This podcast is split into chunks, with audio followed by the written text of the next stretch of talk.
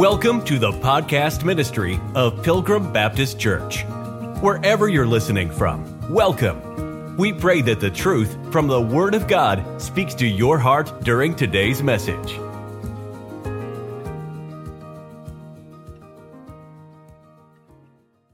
It says, I will ascend above the heights of the clouds, and I will be like the Most High.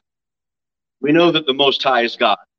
And so the devil is going to counterfeit the Most High God. Second Corinthians chapter 4, verse number 4, we see the counterfeit in uh, 2 Corinthians 4 4, in whom the God of this world has blinded the minds of them which believe not, lest the light of the glorious gospel of Christ, was the image of God, would shine upon them. If God is the Most High God, Satan will counterfeit that and be the God of this world. That's what he does. He's the master counterfeit.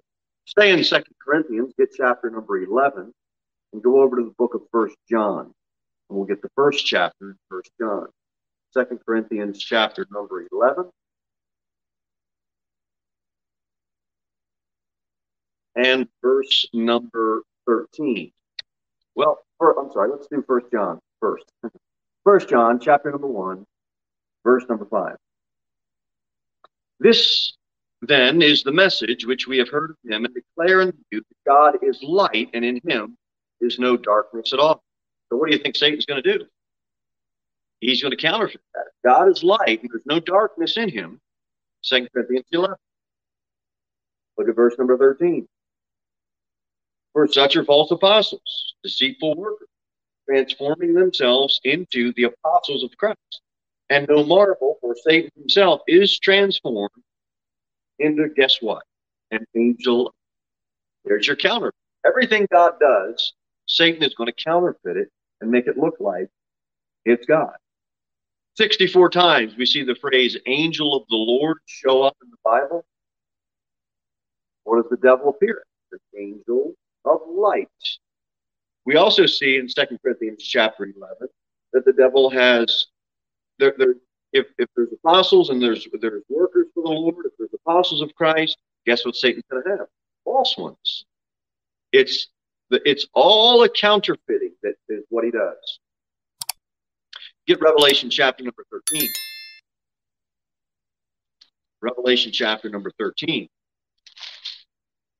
In John 1:20, we see that Christ is the Lamb of God, which taketh away the sin of the world. That's that's uh, that's Christ, the Lamb of God. In Revelation chapter number 13,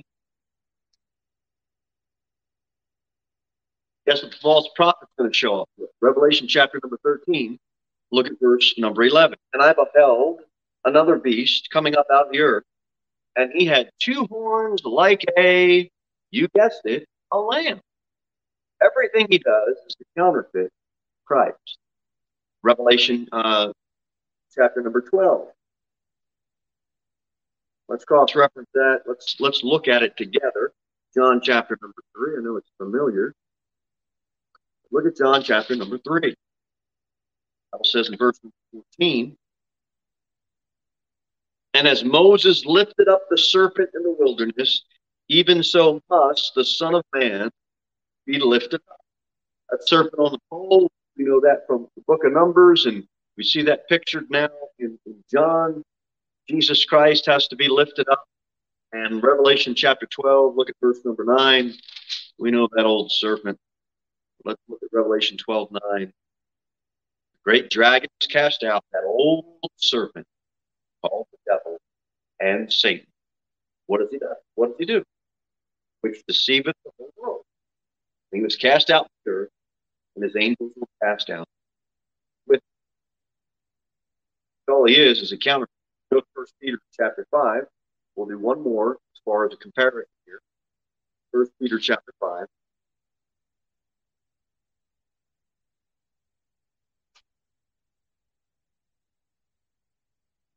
Well, we'll see it in uh, Revelation 2. Get Revelation 5. Stay there. Let's read Revelation 5 first. Revelation 5 5. Watch what it says. And one of the elders saith unto me, Weep not, behold, the lion of the tribe of Judah, the root of David hath prevailed to open the book and to loose the seven seals thereof. Speaking of the Lord, the lion of the tribe of Judah. Guess what? First Peter 5 8. You all know this verse. Right? Chapter 5, look at verse 8. Be sober, be vigilant, because your adversary, the devil, has what? A roaring lion. There's your counterfeit. Walketh about, seeking whom he may devour. So we see from the Bible very clearly, just running one, two, three, four, about five cross references. He's the great deceiver.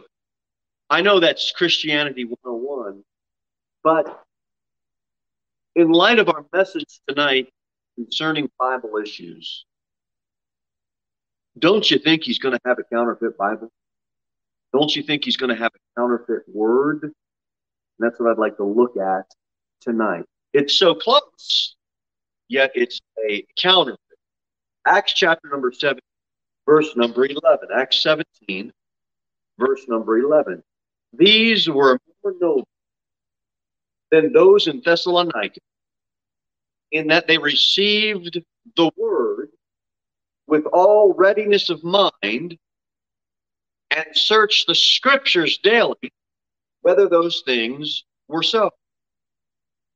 Think about this for a minute. How can you search the scriptures if you don't have the scriptures to search? You can't. How can you know whether those things were so if no one can agree what things were so that should have been put into the Bible? In other words, the things that are different can't be the same. So, how do I know things were so? They don't say the same thing. How do I know the scriptures that I'm searching are the Word of God, which I'm supposed to receive with all readiness of mind? I'd like to draw from the principle that we just looked at as the great counterfeit. I believe it applies to the Bible issue. I'd like to get two passages. The Old Testament, Isaiah 56,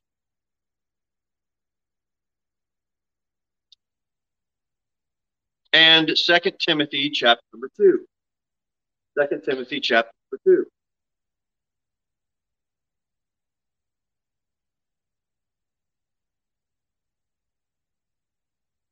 Isaiah 56 and, set, and 2 Timothy chapter 4, rather. Keep your finger in Isaiah 6. We'll do 2 Timothy 4 first. we read this in Sunday and now. Verse 2 Preach the word, the instant season. How can I preach the word if I just have a copy of a copy of a copy? How do I know it's the word? It's a good question to ask. Preach the word. The instant season out of season, reprove, rebuke, exhort, all long suffering doctrine, for the time will come when they will not endure sound doctrine. After their own lusts shall they, they heap to themselves teachers having itching ears, and they shall turn away their ears from the truth, and shall be turned unto faith. Verse number four, uh, uh, I'm sorry, verse number three. You see what they say they have at the end of the verse? Itching ears. Ears are hearing words. That's not reading something scripted. Now we have scripture, something scripted, written, but ears are hearing. That says, they shall turn away their ears from the truth. That all has to do with your hearing something. So the word has to be more than just written scripture. I'm going to unpack that as we go along in this lesson. But I'm going to contrast that with the Old Testament passage that gives the polar opposite of what we just read in 2 Timothy 4 to preach the word. That's the exhortation. And that's really the cry of Pilgrim Baptist Church. We want to know what the Bible says. We want to go by the Bible. And if you can't show it to me in the Bible, and if it's not in the Bible, then it's not the Word. Isaiah 6, verse 10. His watchmen are blind. They're all ignorant. They are all dumb dogs. They cannot bark, sleeping, lying down, loving to slumber. It's, it's just no real thing to the people.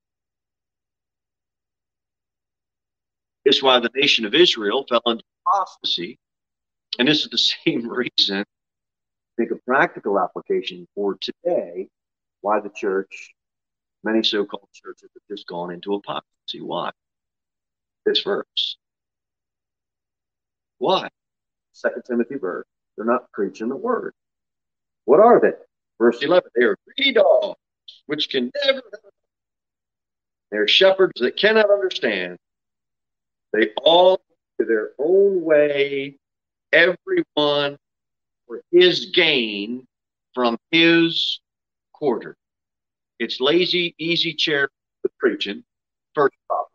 Open ignorance, selfish greed. And Israel oh, just went apostate because of it. There's no warning cry. No warning cry whatsoever. And there's a real danger for making the case for having the Word of God. We need to have the Word of God. That's a very, very important thing.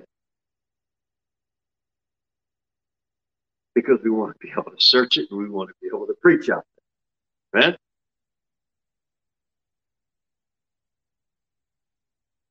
So, what's the Word of God? Well, Genesis chapter 2. Let's go back there and let's see if you can follow these uh, these ideas from the Bible that I'd like to put forth to you tonight. Genesis chapter 2, look at verse number 7. Genesis 2, verse 7, the Bible says, And the Lord God formed man out of the man of the dust of the ground. I got, got to preach there in the Bible. And the Lord God formed man of the dust of the ground so what's the picture there? God took some dust and he did some forming. And there's the dust man. okay? All right, amen. And then what did God do?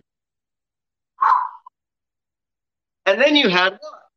Well, let's read it. A living soul. You had, uh, and breathed into his nostrils the breath of life, and man became a living soul. You had something that was formed but dead. And when God breathed on it, now you had something that became alive because God breathed. Inspiration of the word is God breathed.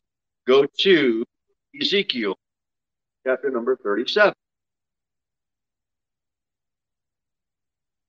Ezekiel 37. And you'll see, you're all familiar with this chapter 12, Valley of Dry Bones. We have an entire nation, it's dead. Nation of Israel, spiritually, is a dead nation. You know how it's going to come alive? Well, we're going to find out. Look at Ezekiel 37, verse number 5. Thus saith the Lord God unto these bones. Oh, well, sorry, let's back up a verse. Uh, prophesy unto these bones, verse 4, and say unto them, O ye dry bones, hear the word of the Lord. There's hearing involved, there's nothing written here. And it's the word of the Lord. Verse 5 uh, Thus saith the Lord God Behold, I will cause breath to enter into you, and ye shall live. They're dry bones, they're dead bones, the nation is dead spiritually. What do they have to do? Hear the word of the Lord, and God's breath is going to enter them, and that nation spiritually will then come alive. It's going to come alive. And I will lay sinews upon you, bring I'll flesh upon you and cover you with skin, and put, here it is again, breath in you. And ye shall live, and ye shall know that I am the Lord. And so I prophesied, I was commanded as I prophesied, there was a noise, and behold, a shaking. The bones came together, bones with bones. When I beheld, lo, the sinews and the flesh came up upon them, the skin covered them above. There was no breath in them. When the breath comes, what did we learn in a few verses prior comes along with that breath? Life. Life comes with the breath of God. Then said he unto me, Prophesy unto the wind, prophesy, son of man, say to the wind, Thus saith the Lord God, Come from the four winds, O breath, and breathe upon these slain, that they may live. See, we see it again so clearly breath and living. So I prophesied as commanded, and the breath came into them, and they lived and stood up on their feet, an exceeding great army. Then he saith unto me, Son of man, these bones are the whole house of Israel. Behold, they say, Our bones are dried, and our hope is lost. We are cut off from our God. Therefore prophesy and say unto them, Thus saith the Lord God, Behold, O my people, I will open your graves and cause you to come up out of your graves and bring you into the land of Israel. And ye shall know that I am the Lord when I have opened your graves, of my people, and brought you up out of your graves. And I shall put my spirit in you. That's where we get inspiration. Inspiration. Spirit. It's a God breathed inspiration. God breathed. And we had Adam formed, he got the breath of life, God breathed on him. We had Ezekiel 37, the nation of Israel spiritually, God's going to put his spirit in them. They're going to live by breathing them. And I shall place you in your own land. You know that I am the Lord, that I, the Lord, have spoken it and performed it. That's pretty cool.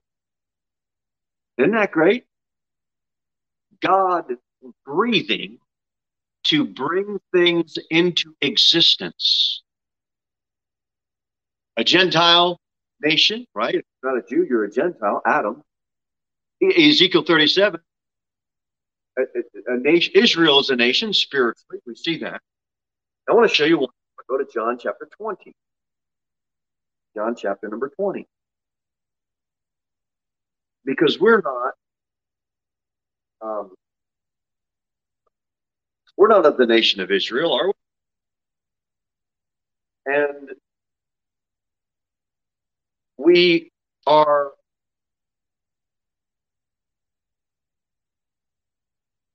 we identify we don't identify as a Gentile because we're not of the nation of Israel, right? Anymore. We are we identify ourselves as what? Believers, brothers and sisters in Christ. Hey sister, hey brother. We're part of Christ's body. We talked about that this morning. Watch what happens in John chapter 20, verse number 22. Christ, after he's rose from the, from the grave, he's on earth, and he says in John chapter 20, verse 22, well, uh, let's back up to verse 19. Then the same day at evening, between the first day of the week, when the doors were shut, when the disciples were assembled for fear of the Jews, came Jesus and stood in the midst and said to them, Peace be unto you. I guess he had to say that. Probably scared, scared at that point. And when he had said so, he showed unto them his hands and his side. Then were the disciples glad when they saw the Lord. Then Jesus said to them again, Peace be unto you. As my Father hath sent me, even so I send you. This is the verse I'd like to get to. And when he had said this, he breathed on them and saith unto them, Receive ye the Holy Ghost. And you know what came to life? a New Testament church because God breathed life. And everything that had to happen for a New Testament church to begin had happened. Christ died, he was buried, he rose again. But there's one thing missing life. And that life comes from the Holy Spirit. God said it and they received what? The Holy Ghost. And it's constantly abiding, which what we sang this morning. You have the life of a church, you have the life of a nation, you have the life of Adam when he was formed, and it all has to do with God breathing. What do we say about inspiration concerning the Bible? Let's go now and change gears and look at 2 Timothy chapter number 3.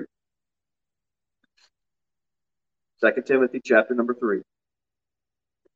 We say about inspiration, it's God breathed. 2 Timothy chapter number 3. And that from a child thou hast known the Holy Scriptures. Did Timothy have the tables of stone with the Ten Commands written on it? He did. So did he not have the Holy Scriptures? We know that he had them. He had a copy of a copy of a copy, and how many copies you want to add after that, I don't know. But I know because the Bible tells me he he from a child he has known the Holy Scriptures, which are able to make thee wise unto salvation through faith, which is in Christ Jesus. Now praise God. He's holding something. He's reading something that's holy and it's it's scripture. It's scripted. But watch what it says now. How did he get that written scripture? All scripture, all scripted, it's a scripted form, all scripture is given by inspiration. It doesn't say all scripture is inspired. It says all scripture is given by inspiration. The method of giving it is the inspiration. It was given how? God breathed. Inspiration. God breathed. And that's what I'm trying to draw out. Think about that for a second. It doesn't say all scripture is inspired. It says all scripture is given by. It's the method by which the scripture is given men wrote, but God breathed life into it. God's breathing, God's inspired.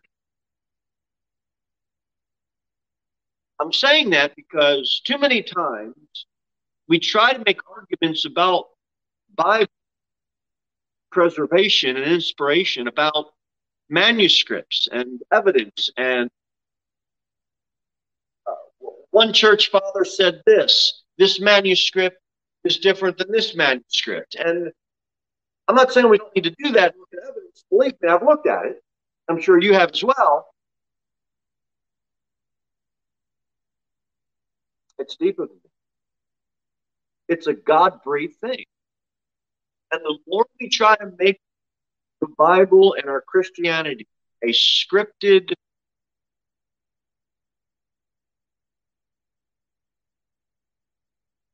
linguistic academic argument, the more we start to backpedal on missing the idea that Breathed and did something. Now, how are you going to explain that with a manuscript? How are you going to explain that with evidence? God breathed. How was your child conceived? How was your baby born? God. God. God gave you and me and our children life. He gave us the breath of life. We breathe because he breathed, he, gave, he breathed us to life. Well, my mom kept me alive. Well, yeah, who kept mom alive? God. I mean, we, we try to make this thing a medical thing, a, a scientific thing. And the more we try to do that, the more we try to put ourselves in the in the realm of I'm going to intellectually figure this thing out. We, we, we lose focus of who God is and the magnificent power that He has. He has to breathe. That's where we get our life. Go to John chapter number 8. John chapter number 8.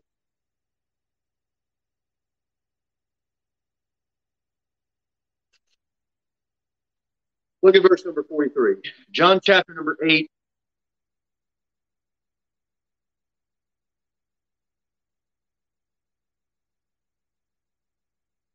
Verse 42 Jesus said unto them, God were your Father, ye would love me, for I proceed forth and came from God. Neither came I of myself, but he sent me. Verse 43 Why do ye not understand my speech? And he gives the answer even because you cannot hear my word. These are red letters. That means it's really Jesus speaking. I mean, the whole Bible should be red letters, but in any event, I, I understand what that means. When you see the red letters in your Bible, that's Jesus speaking. Okay? We're not going to do a deep dive into that, but you get the idea.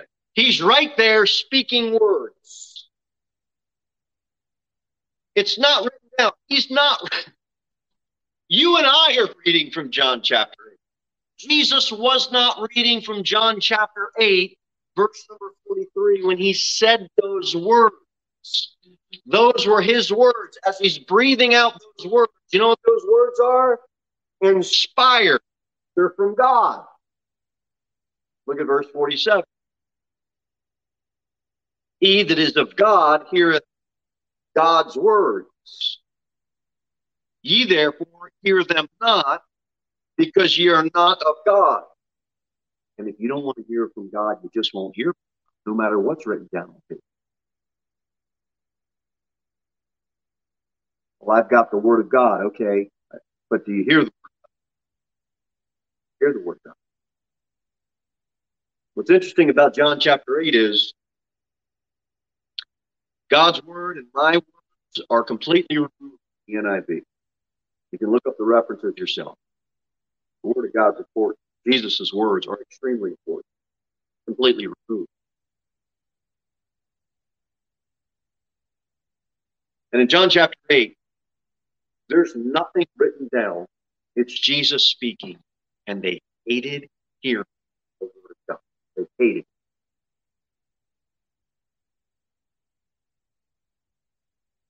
Inspiration has to do with God breathing. First John. Uh, well, let's go to First John. There's something there. First John, chapter three. First John chapter 3, verse, last verse. Uh, second to the last verse. And this is his commandment that we should believe on the name of the Son, Jesus Christ. Have you done that? Now it says, and love one another. Now have you done that? I mean, everybody that comes to Pilgrim, do you love them? Let's just start. We should love the whole body of Christ, but there's some people I've seen on YouTube where after I'm done listening to them, I don't really love them. I mean, I'm not obeying this verse. I know I should be, but I was thinking, man, why did you have to? Look, I'm sure people do that to me. I'm not going to depress you and send you my inbox, but I'm afraid to open it. The guys listening in the UK asking me questions about the Bible. I, I got eight pages. I can't answer it all. Part of me wants to just say, look, there's better men than me. Just go ask them. I try to give the answer the best I can to trying to work some stuff out.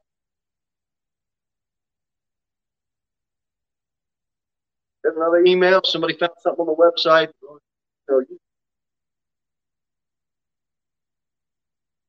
I just don't want to open my email anymore. I have a really hard time loving everybody. I just guess I should have decided to be a professional critic rather than a preacher. It's just easier to be the. But if you believe in the name of the Lord Jesus Christ, you are commanded to love one another. Well, I just think everybody should come to church every time the doors are open. Well, guess what? So do I. But that's not an excuse for me to not love them. 35, 45 people coming, whatever it is on a Sunday morning. Two, four, two, four, six, eight, ten, twelve, however many rest of Zachary's downstairs on a Sunday evening. You know what you got to do? You just got to praise God. The 12 days. And still love all the others. And you know what? If we can start here, it'll make it easier to love the rest of the brethren. Don't see eye to eye with everything I believe for you. Now, isn't that tough?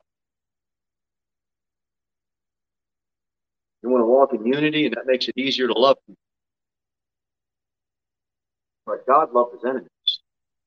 And he calls us to love one another. And we're not enemies of each other. We just can't see eye to eye. God says, hey, love.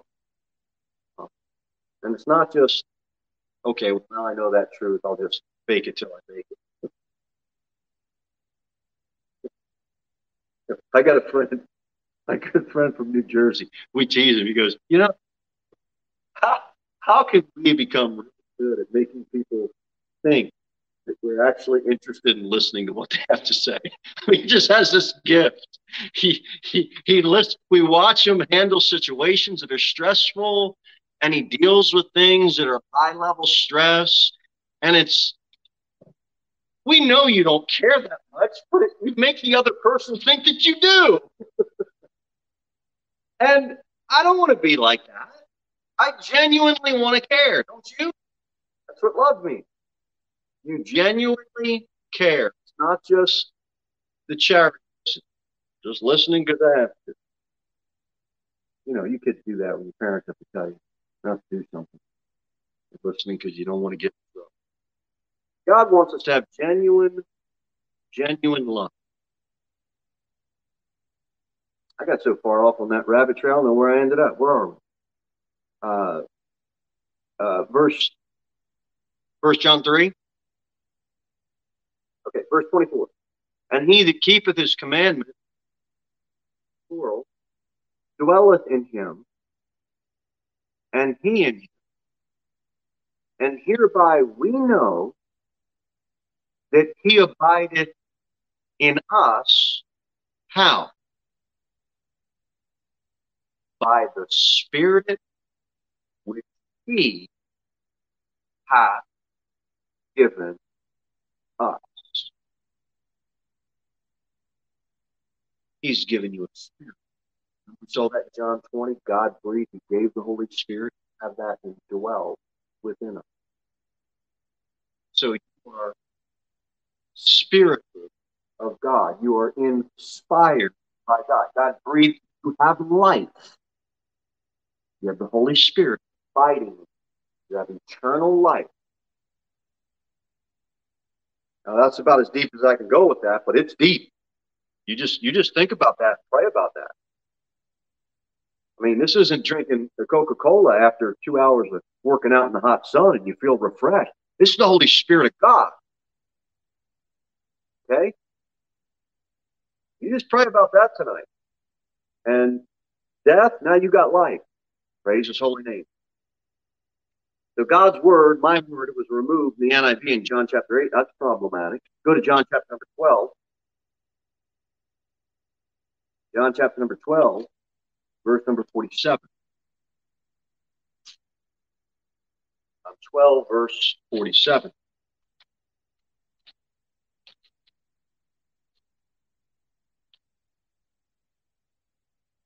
Verse 46, rather, I am come a light in the world that whosoever believeth on me should not abide in darkness.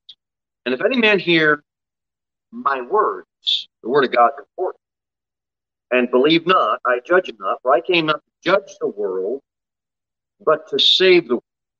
He that rejecteth and receiveth not my words hath one that judgeth him. The word that I have spoken, the same shall judge him in the last day. Why would the revised, revised standard version change all three times. Why would why would why would his words be removed and it be replaced with sayings? The word of God's important. He said, It's my words. Every word of God is pure. Why? You're going to hear something, and it's got, and it isn't written down yet. But God breathed it, He spoke it. Is it the word of God? Because when Jesus said this, he didn't have, he didn't turn to John 12 and say, All right, boys, sit down. Here's John 12. He said it, and they heard it. They didn't read anything. Now that's the word of God.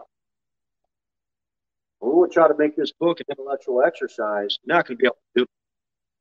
I don't care what scholar wants to try to make it about. Well, these manuscripts are older manuscripts. This is pretty old. It's not written down. God just said it. I mean, you, you can't, this thing's deeper than scholarship. It's way deeper. Uh, John 14, we'll do one more in the book of John. John 14, verse number 23. Uh, Bible says, Jesus answered, said to him, If a man love me, he will keep my words, and if my Father will love him, and he will come unto him, make our abode with him. It says he will keep my teachings. It says will keep my words. You got an NIV, they take out words, and put teachings in there. Jesus was a great teacher. The emphasis is on what he said, words, inspired and breathe. In all three of these examples, in John 8, in John 12, and in John 14, to reiterate, God is speaking, man is hearing. Is it scripture? Well, it's not scripture.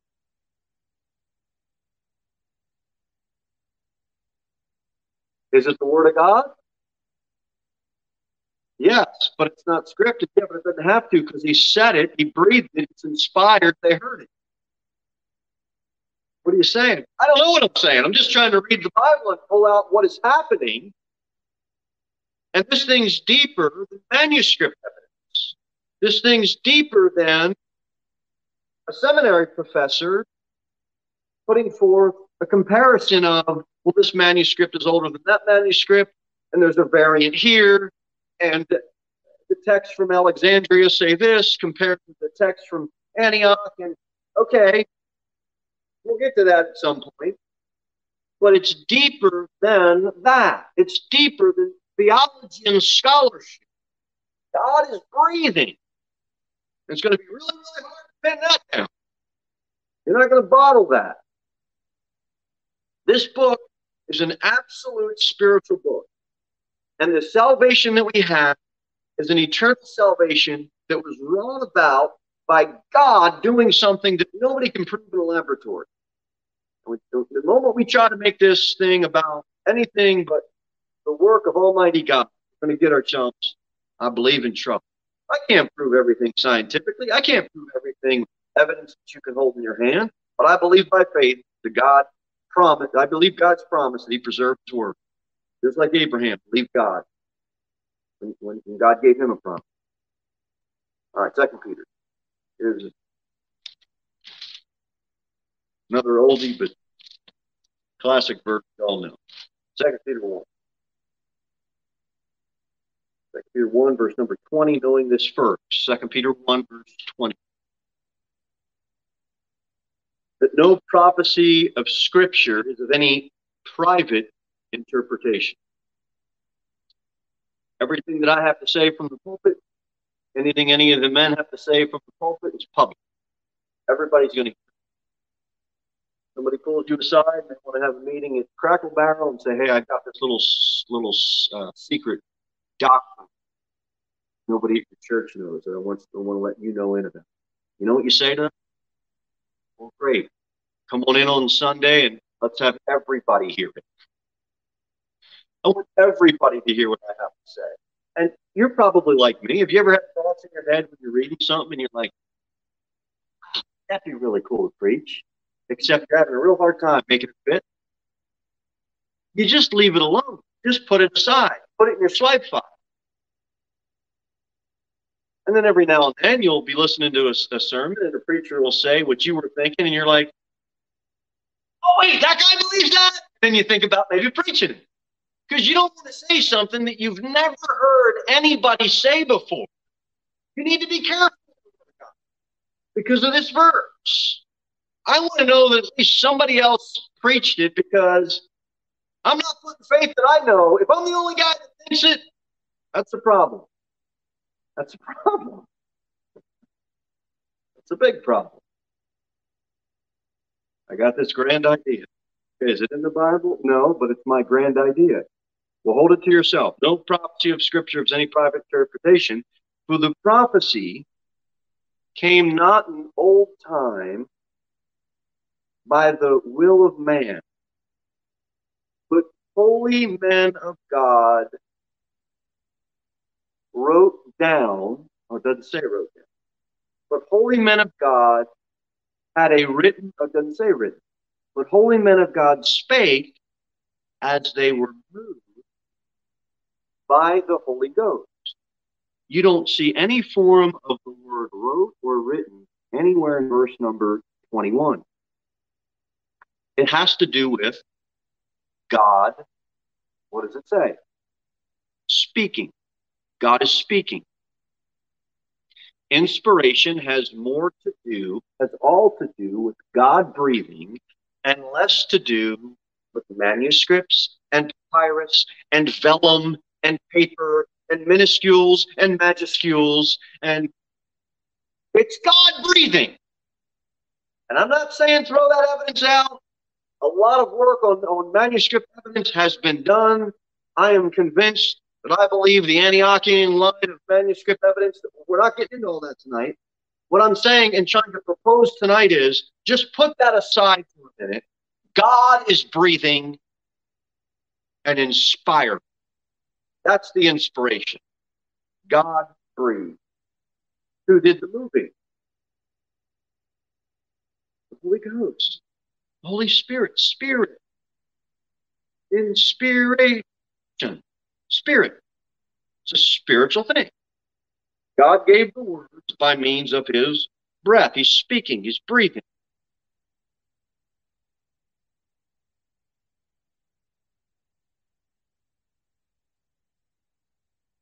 Didn't have to verbally inspire each individual to match each individual language. Remember we talked about the italicized word? So they should should they be there, or not be there? James translators, remember we talked about that? They're just being honest with how they're rendering it because you're going to have a word in one language that will need, to be said in two or three words in another language. I mean, it happens in Greek, Hebrew, and now we've got something in English. You see, you, right?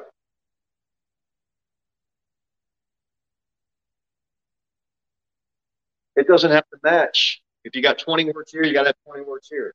That's not it. Go to Jeremiah 36. And I think it'll maybe this will make more sense. Jeremiah chapter number 36.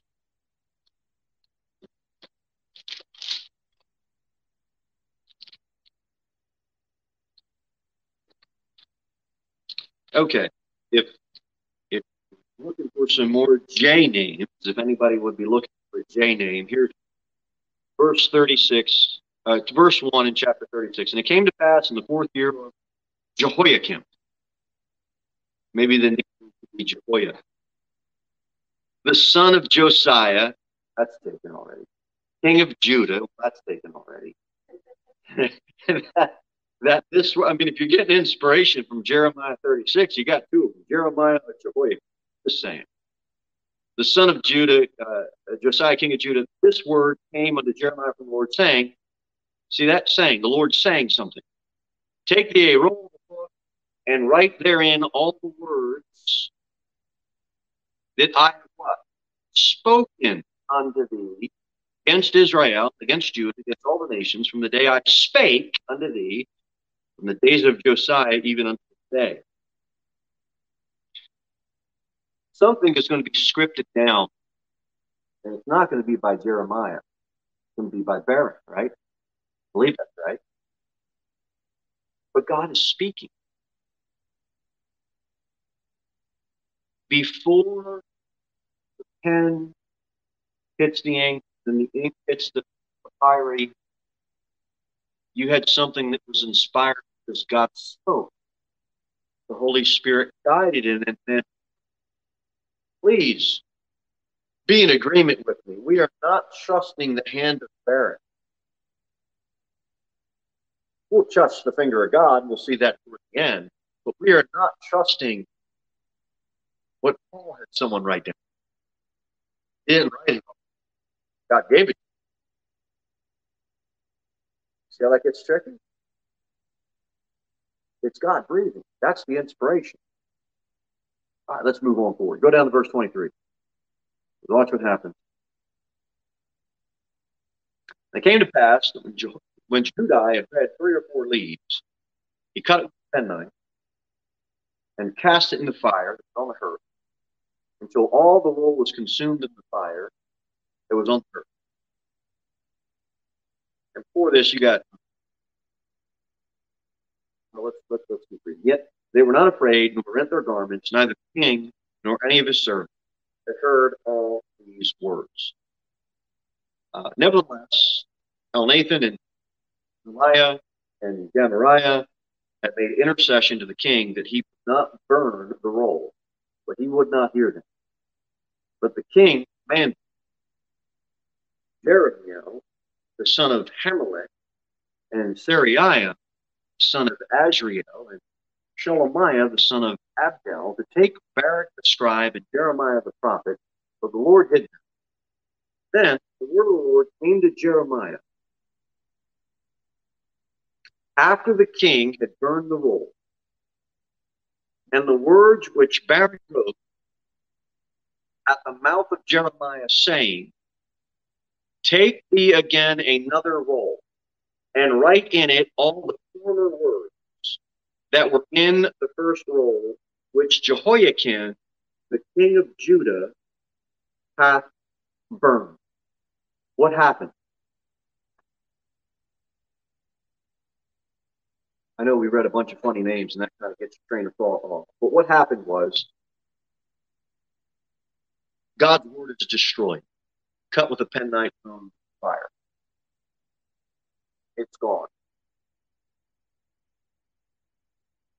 So what happens is he says, okay, you're going to do another copy of this, which is what we saw in verse number 28, right? Take thee again another roll and write in it all the words. So he is told to write down a copy. Now, is the copy going to be the word of God? The first one was destroyed.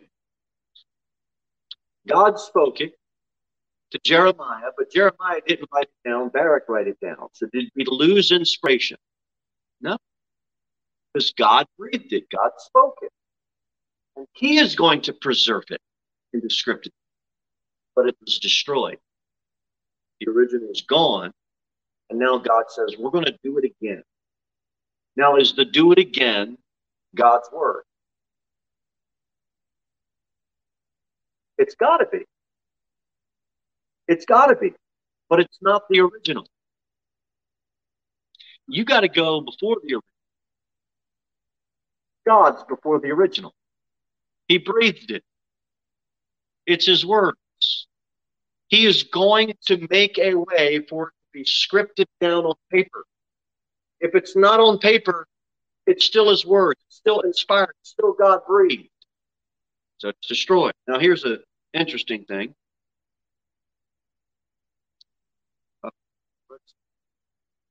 Oh. Now, let me ask you this. Look at verse 32, the last verse in this chapter. Then took Jeremiah another roll and gave it to Baruch the scribe, son of Uriah, who wrote therein from the mouth of Jeremiah all the words of the book which Jehoiakim, king of Judah, had burned in the fire. Okay, so we've got a copy and we say, okay, that's the word of the Lord, right? No doubt, even though it's a copy, it's still God's word, perfectly preserved the way that he said it originally, right?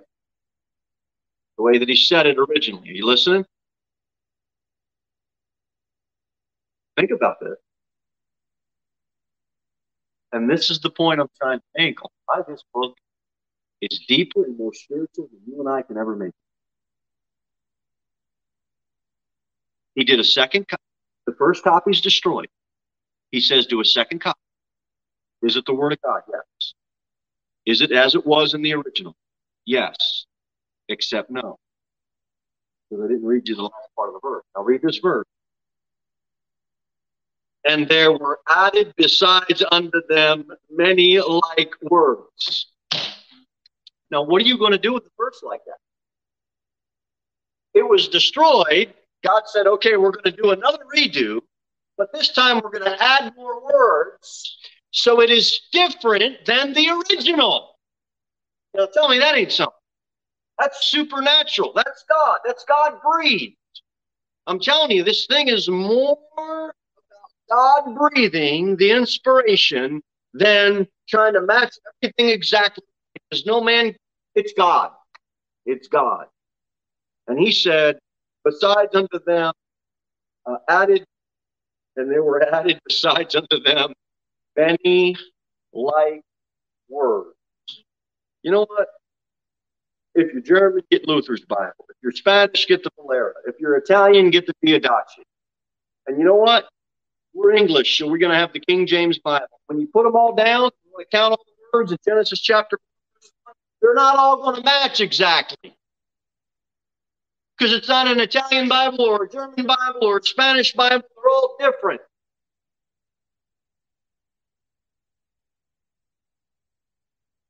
But they're not. How? I don't have all the answers. I'm just telling you, it's a God breathed thing. God breathed thing, but they don't all have to match to be inspired. I know that sounds odd, but in Jeremiah chapter 36, you got a second redo where things are added and the, and the, and the copy doesn't match the original, yet they're both inspired. Got any more on that? Nope, that's all I got. That's all I got. Well, now I got one more and then we'll be done.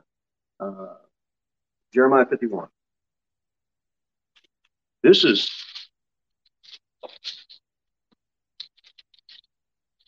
Go all the way to the end of the chapter, Jeremiah 51, verse number 59. The word which Jeremiah the prophet commanded Seraiah, the son of Uriah, the son of Maaseiah, which he went with Zedekiah, the king of Judah, into Babylon in the fourth year of his reign. And this Seraiah was a quiet So Jeremiah wrote in a book all the evil that come upon Babylon, even all these words that are written against Babylon. And Jeremiah said to Seraiah, When thou comest to Babylon and shalt see and shalt read all these words, okay, great, they're gonna they're gonna read the word. Then shalt thou say, O Lord, thou hast spoken against this place to cut it off, that none shall remain in it, neither man nor beast, but that it shall be desolate forever. And it shall be when thou hast made an end of reading this book. Now, this is God telling them to do this. God's telling them to do this. That thou shalt bind a stone to it and cast it into the midst of the Euphrates River, uh, into the midst of the Euphrates, and thou shalt say, Thus shall Babylon sink and shall not rise from the evil that I will bring upon her, and they shall be weary. Thus far are the words of Jeremiah. So he's going to preach to them, and God tells him, You just destroy my word to show them that they're sunk. Now you tell me that's crazy. So do we not have God's word now? God commanded his word to be destroyed and thrown in the Euphrates, in the Euphrates, to make a point, a spiritual point. well, I guess we're all sunk. We can never really know. I guess we're going to have to plan a deep sea diving uh, expedition down to the River Euphrates. No. God breathed. The inspiration of Scripture is deeper than I can make it. Do we have time for one more? Let's do one more, and then we'll be done. Go to Exodus 30. Exodus 31. And I'll be bored out from. This will be it. This will be it'll be the last verse. Yeah, I know. All right, Exodus. Did I say Jeremiah? Exodus, Exodus 31. Watch what it says. And the Lord spake. See that again? Uh, where's it again? Verse number 12. Watch what it says. And the Lord spake unto Moses, saying. So see that speaking and saying. Verse 13. Speak thou, children of Israel, saying. We see that popping up again. Now let's get down to the last verse. And he gave unto Moses when he had made an end of communing with him upon Mount Sinai, two tables of testimony, tables of stone.